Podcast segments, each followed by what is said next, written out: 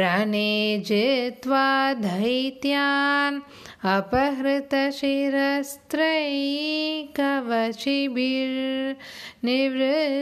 अपहृतशिरस्त्रैकवचिभिर्निवृत्तैश्चण्डांश त्रिपुरहरनिर्माल्यविमुखैः विशाकेन्द्रापेन्द्रैः शशिविशदकर्पूरशकला विलीयन्ते मात तव वदनताम्बूलकबलाः